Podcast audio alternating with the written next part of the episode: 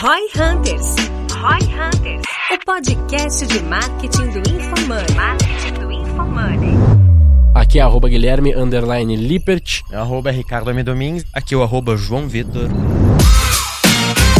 Como aprender mais quando você não gosta de estudar? De plataformas de ensino a livros de cabeceira. No episódio de hoje, nossos hosts compartilham suas estratégias de estudo e fontes de conhecimento que contribuíram para seu desenvolvimento profissional. Aprenda agora no Roy Hunters.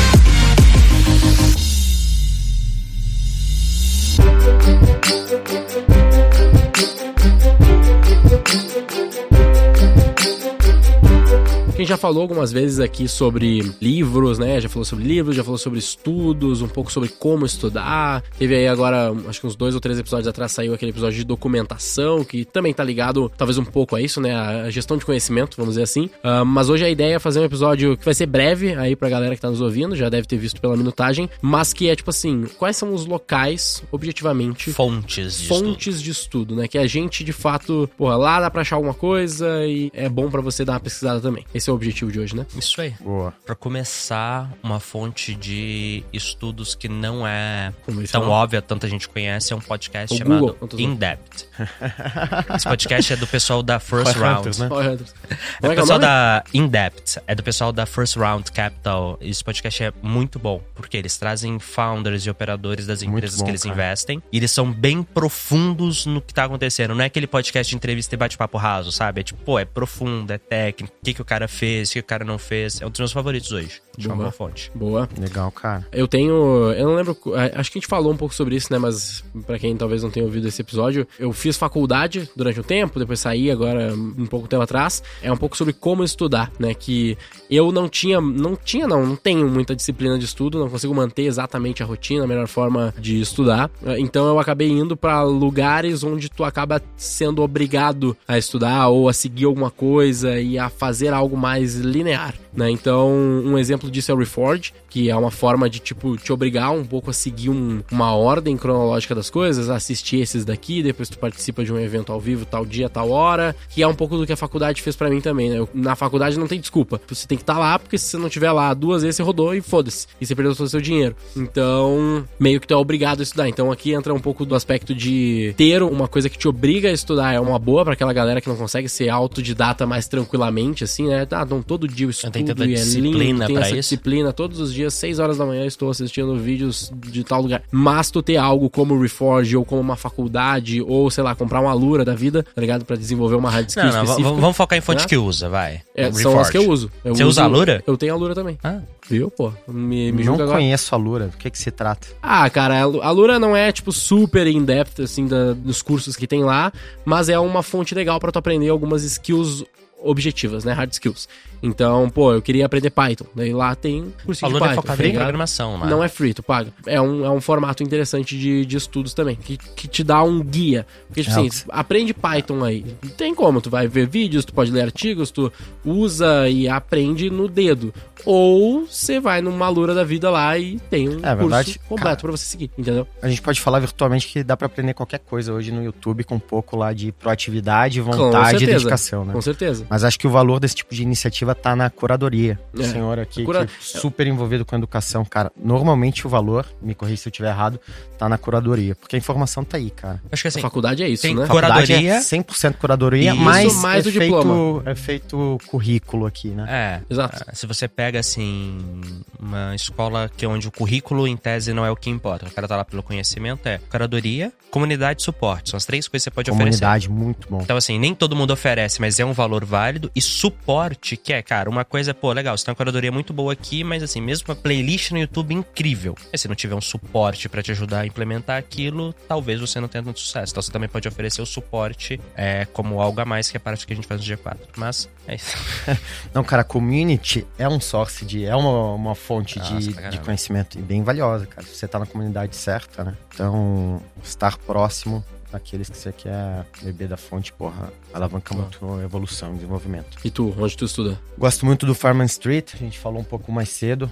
É um blog. Como é que é o nome? falar que é um blog barra portal americano. Ah. Farman, F-A-R-N-M-A-N.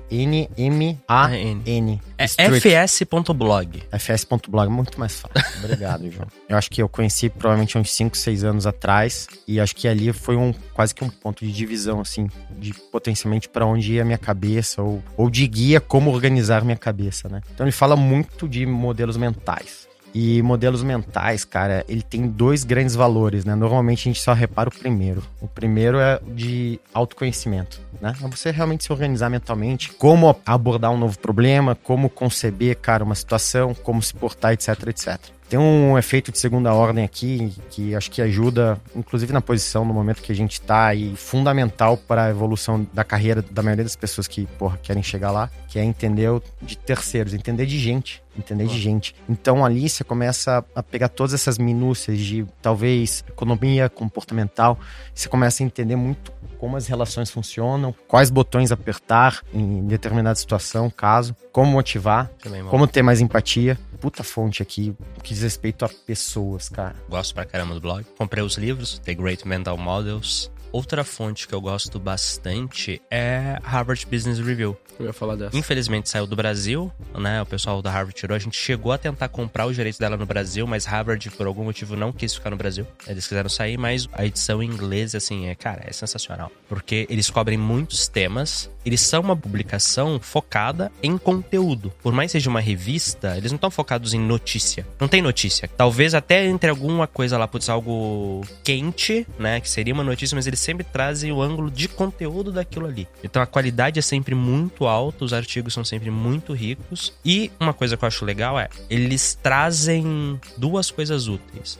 Eles trazem uma visão, às vezes, acadêmica da coisa, então realmente a teoria por trás daquilo, não é só o empirismo, né? Só a experiência prática que às vezes é específica, eles trazem, tentam trazer muita teoria. E eu gosto porque ele traz, em vários momentos, visões bem diferentes das minhas. Por exemplo, no contexto de Brasil, tem muita coisa que no contexto americano não se aplica e vice-versa. Ou até, literalmente, questões de posicionamento político e ideológico. Como eles são bancados por universidade, eles trazem linhas de pensamento muito distintas. E eu gosto, tanto porque você tem uma diversidade e profundidade de conteúdo muito boa, como essa diversidade de visões sobre o mesmo tema que me ajuda a moldar as minhas, às vezes reforça conceitos que eu já tinha, às vezes me faz mudar de ideia. Então é uma fonte muito boa. Exatamente.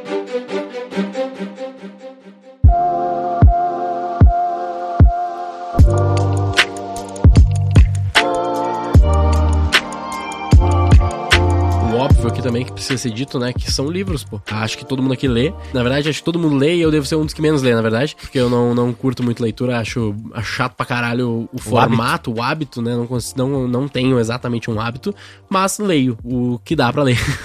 mas é uma. Mas eu já tive vários exemplos assim de livros que. Eu sempre dou esse exemplo mais óbvio, assim, mais óbvio não, mas mais antigo meu, que é Os Segredos da Mente Milionária. Livro simples, livro amplo pra caralho, mas que foi um livro que me ajudou muito no comecinho lá, quando eu tinha 14 anos, literalmente, pra, tipo, cara, entender melhor os primeiros conceitos, a primeira visão de dinheiro, de liberdade financeira, essas coisas. Então, o quanto um livro, um livro simples, que não é deep técnico nem nada assim, fez uma diferença gritante em mim como pessoa. Né? Então, nesse caso, é um exemplo de algo que um livro pode fazer, mas fora isso, existem vários outros livros que o cara pode aprender muito hard skill. Então, hoje em dia, eu não gosto do hábito de ler, logo eu não leio nenhum livro que não seja técnico. Sempre é alguma coisa, tipo, ou um livro que eu vou aprender alguma coisa. Se eu não tô aprendendo alguma coisa naquele livro, eu desisto. Tem uma frase Entendeu? do Naval: leia o que você ama ou leia o que você gosta até você amar ler ou gostar de ler. É um caminho. Você gosta do tema, você começa a se forçar a ler mais, depois ler. Só um comentário rápido. O Segredos da Mente Milionária, Os Sete Hábitos das Pessoas Altamente Eficazes e Pai Rico, Pai Pobre. São três livros que eu li já velho. Depois de já ter entendido mais sobre os conceitos que eles tragam e tal. Que todo mundo que leu novo adora. E todo mundo que eu conheço que leu mais velho, depois de já entender, não gosta. Eu tô na lista do que. Não é que não gosta, vai, é que acha overrated. É, é o primeiro passo, eu acho, né? É, pode Você ser já tá isso. mais, você É já tá que- mais é aquele- no outro lado do funil, talvez. Mas É que o primeiro funil. passo que, tipo assim, fica, caralho, dá pra fazer tudo Então, é que pra quem aqui, aquele foi o é primeiro bem assim. contato do tema, ele literalmente abre a porta e transforma a mente. Então você fala, cara, do caralho. Exato. É um novo Na hora mundo. que você já tem a base, você meio que fala, tá, legal, mas Hum, e aí parece overrated porque quem leu como agora primeiro tá na é transformador. Não, É que não Tá tem na muito Champions tudo. agora, João. Não tem é muito que é tudo no bagulho, tá Não ligado? é isso, né, cara? É que é incrível, porque quem foi o primeiro contato, esses três livros ali, é.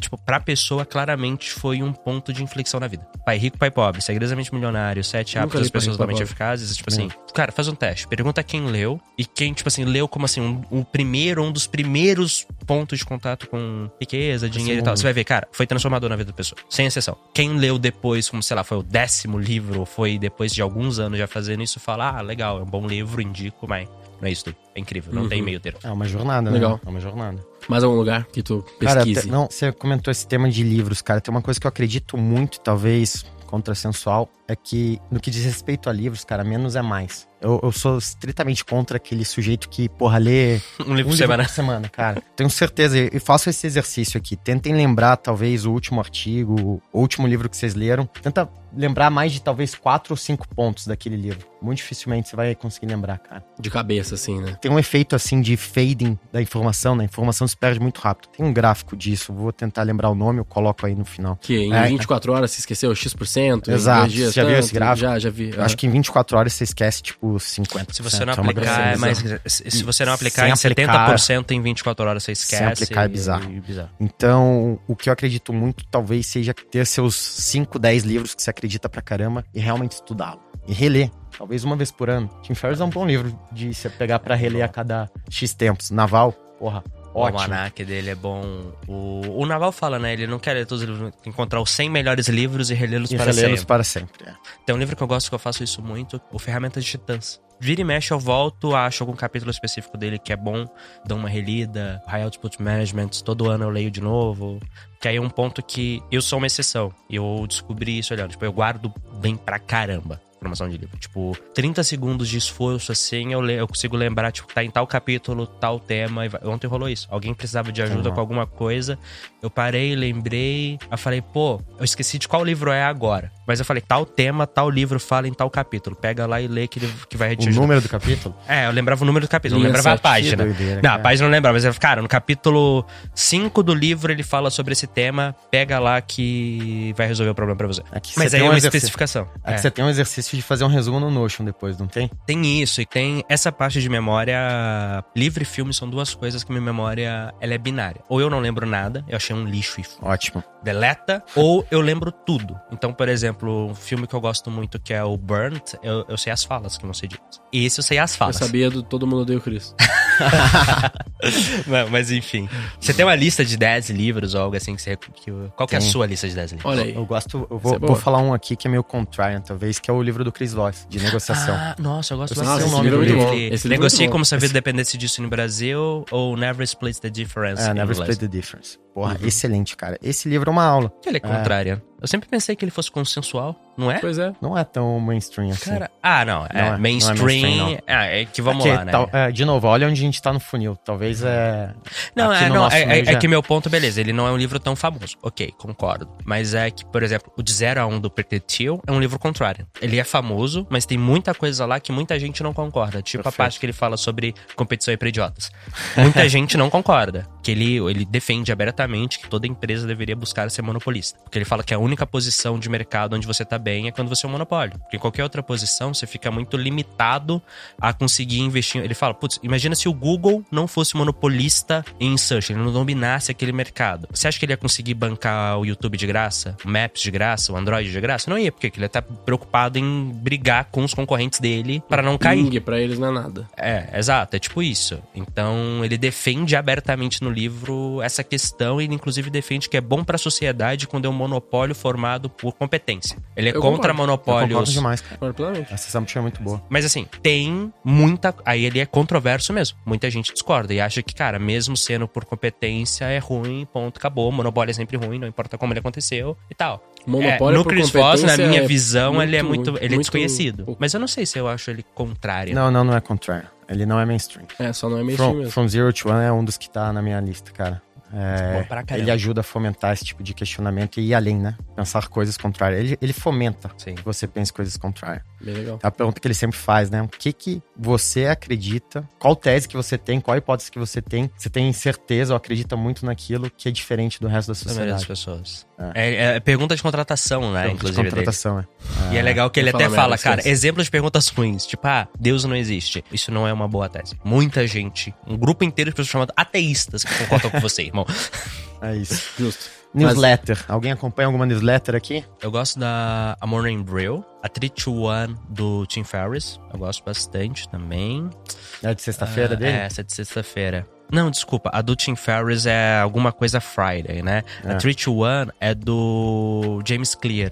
Não o autor conheço. do Hábitos Atômicos. Aliás, o melhor livro sobre hábitos e. Sobre hábitos de modo geral que eu já li na vida. Eu já tinha lido. Cara, quando eu tive burnout, uma das coisas foi reveja seus hábitos, né? Como é que tá a sua rotina e tal. Eu já tinha lido O Poder do Hábito antes. Ele é muito bom. Só que eu nunca tinha sentido ele como sendo muito prático. Ele te dava a teoria por trás das coisas, mas eu não sentia ele, tá? Dado que a teoria é essa, faça isso pra resolver. Né? Era meio se vira, tinha a questão do reforço e não sei o que lá. O Hábitos Atômicos do James Clear, beleza, a teoria é essa, ele traz algumas atualizações, que porque ele é mais recente, ó. Você pode fazer isso aqui pra quebrar. E, cara, pra mim foi transformador. Me ajudou muito a melhorar a minha rotina, como que eu organizo, quando eu falo, eu realmente quero desenvolver esse hábito, mas ele não tá vindo naturalmente. Eu consigo usar os frameworks do livro pra forçar o processo de formação de hábito. Então, pra mim, foi sensacional. E aí ele tem essa newsletter que é a 3 to 1. Três takeaways aí do livro. Primeira coisa é o ambiente impacta seus hábitos. Então, se você quer parar de ficar no celular antes de dormir, não leva o celular pro quarto. Você quer ler antes de dormir? Deixa o Kindle ou o livro ali do lado. Você quer ter uma alimentação mais saudável? Tenha frutas à disposição.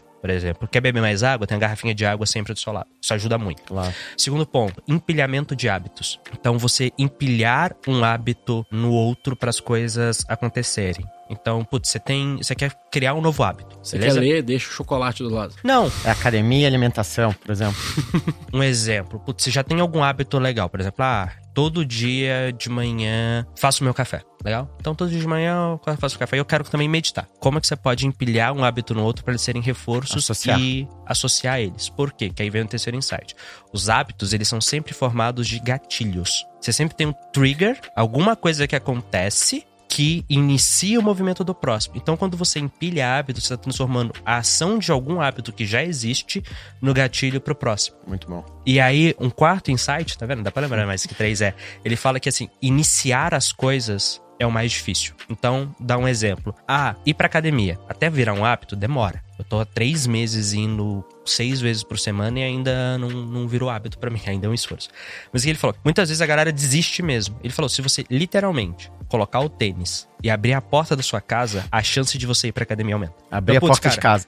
é, não, ele falou, ó, colocou o tênis e abriu a porta de casa. A chance de fazer isso, é, tipo, fazer isso aumenta a chance de você o terminar o trava- hábito que é ir pra academia. Ele trava muito no, no antes, né? Ele trava É. na discussão interna, tá ligado? É, então assim, cara, putz, beleza, você não quer ir pra academia? Pelo menos, pelo menos, coloca o tênis e abre a porta de casa. Só isso. Mesmo, beleza, depois você pode voltar pra casa e, e foda-se. É, a gente vai discutir do livro, mas eu, como uma pessoa que não conseguiu desenvolver o hábito de academia ainda, acho, acho uma oversimplification das coisas. Não é como se eu não soubesse disso. Tipo, é óbvio. É óbvio que se eu botar Então, o tênis e é- sair na é rua, o consciente. cara vai fazer. Não, mas é que, tipo, quando o cara tá lá no momento de fazer ou não aquele hábito, ele nem chega a Não, cogitar mas- fazer mas o- a tá. coisa. Então, tu dizer pro cara, não, mas é só botar o tênis e coisa. Não, mas ele não tá fala. ligado? Não, mas ele não fala assim. É por isso é importante ler o livro. É. Eu tô falando que o insight dele É que começar o hábito é o menos ma- é o maior problema. E, Perfeito. a outra, e um outro insight dele, que eu me senti muito burro quando ele falou isso, eu falei, caralho, a gente tem o- a mania de querer começar os hábitos já no 80. Então, por exemplo, se você não joga bola, você não acha que você vai começar jogando bola que nem o Neymar.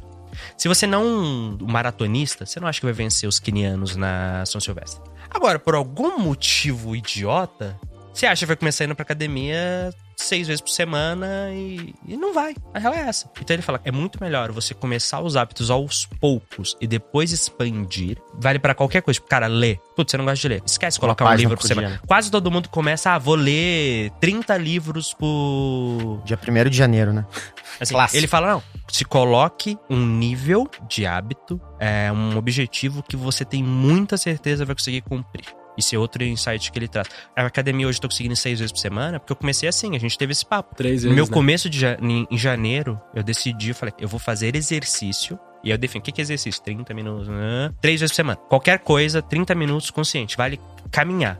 E em fevereiro, eu coloquei que eu ia fazer cinco vezes por semana, sendo pelo menos dois deles musculação. Agora, em março, eu tô com 28 exercícios no mês, então, ou seja, eu fui construindo, building up, e ajudou muito, que eu nunca tinha conseguido fazer antes. Mas em janeiro você já tinha esse plano. É. Você foi evoluindo. Não, não, eu coloquei em janeiro o plano pra ser assim, mas eu comecei com algo que eu consegui me comprometer. E eu acho que um último insight muito bom do livro é: a maioria das pessoas se deixa ser derrotada. O que isso quer dizer? Ah, tinha que ir cinco vezes por semana em fevereiro. Teve semana que eu não consegui cinco dias seguidos. Mas, cara, beleza. Teve semana que, por exemplo, eu fiquei sexta, sábado e domingo sem ir. Naquela semana eu falhei, ah, não, beleza. Na próxima eu vou conseguir dar certo. A maioria das frente. pessoas morre ali. São assim, as duas coisas que eles falam que mais ferram hábitos é você já querer começar no nível muito alto daquilo. E o dois, na primeira vez que você bate e falha, você já desistir. Não, continua, cara. Só não deixa. Ele fala, né? O chain of habits. Tudo bem você quebrar um link da corrente. Não quebre dois. E isso fez muita diferença. Muito Tem uma, uma regra que é legal pra hábitos, ah, que eu já vi funcionar, já ouvi falar bastante, que é ah, The Two Day Rule. Já ouviu essa? É essa. É, com um a nome me- diferente, mas é, a mesma essa. coisa, né? Que é não quebrar duas vezes a, o ela da corrente. Eu ouvi nesse, nesse caso que é The Two Day Rule. Então, tipo assim, você vai na academia, o máximo que você conseguir, mas você não pode falhar mais do que dois dias seguidos. Entendeu? Então, falhou, no outro tu tem que ir e beleza. Pode ficar intercalando assim, vai, falha, vai, falha, ok, não tem problema, mas não pode falhar duas vezes. Falhar duas vezes é, é o. A regra é não acontecer isso. Então é, um- é uma forma de pensar, tá ligado? Hackzinho. É, É isso. Anyway, É isso, meus caros. tem- é, foi- ficou curto, ficou simples, mas é, é o que temos. de Vamos tempo repetir também. aqui então, vamos lá. As fontes: podcast, o In In-Depth, Reforge pra cursos, Apareceu a Esse é o mais caro aí, mas é, mas é bom. A Lura. Bom.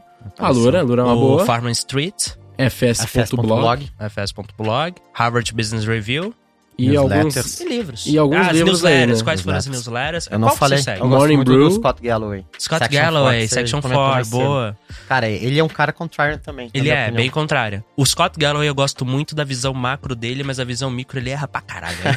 Eu nunca vi um cara que acerta tanto macro e erra tanto micro, cara. É Ele é bom, ele é bom nisso, cara. é muito bom nisso. A galera criou Ele é um, consistente. um, um fake ETF da, tipo, o que acontece, cara? A visão macro dele das coisas é extremamente boa e ele acerta muito. Mas quando ele chega, por exemplo, numa empresa específica dá certo ou errado, ele costuma errar pra caralho. Aí a galera pegou as empresas listadas em bolsa, que ele falou que ia quebrar ou ia subir, e criou um fake ETF fazendo o contrário. Ah, vai quebrar, beleza, eu vou comprar, vai subir, Porque faço vai subir. short. O índice do Galloway Scott é o inverso. É. disparou. Tipo assim, fazer o inverso do. Galloway é uma boa forma de ganhar dinheiro nas empresas. Mas as teses macro dele são incríveis, cara. Um dos melhores caras do mundo. Professor na NYU, né? É isso. Bom pra caralho. Visão muito Boa. boa de mundo. É Os isso, livros daí, Never Split the Difference, From, Zero, to One e Atomic Ha- Habits. É isso. Muito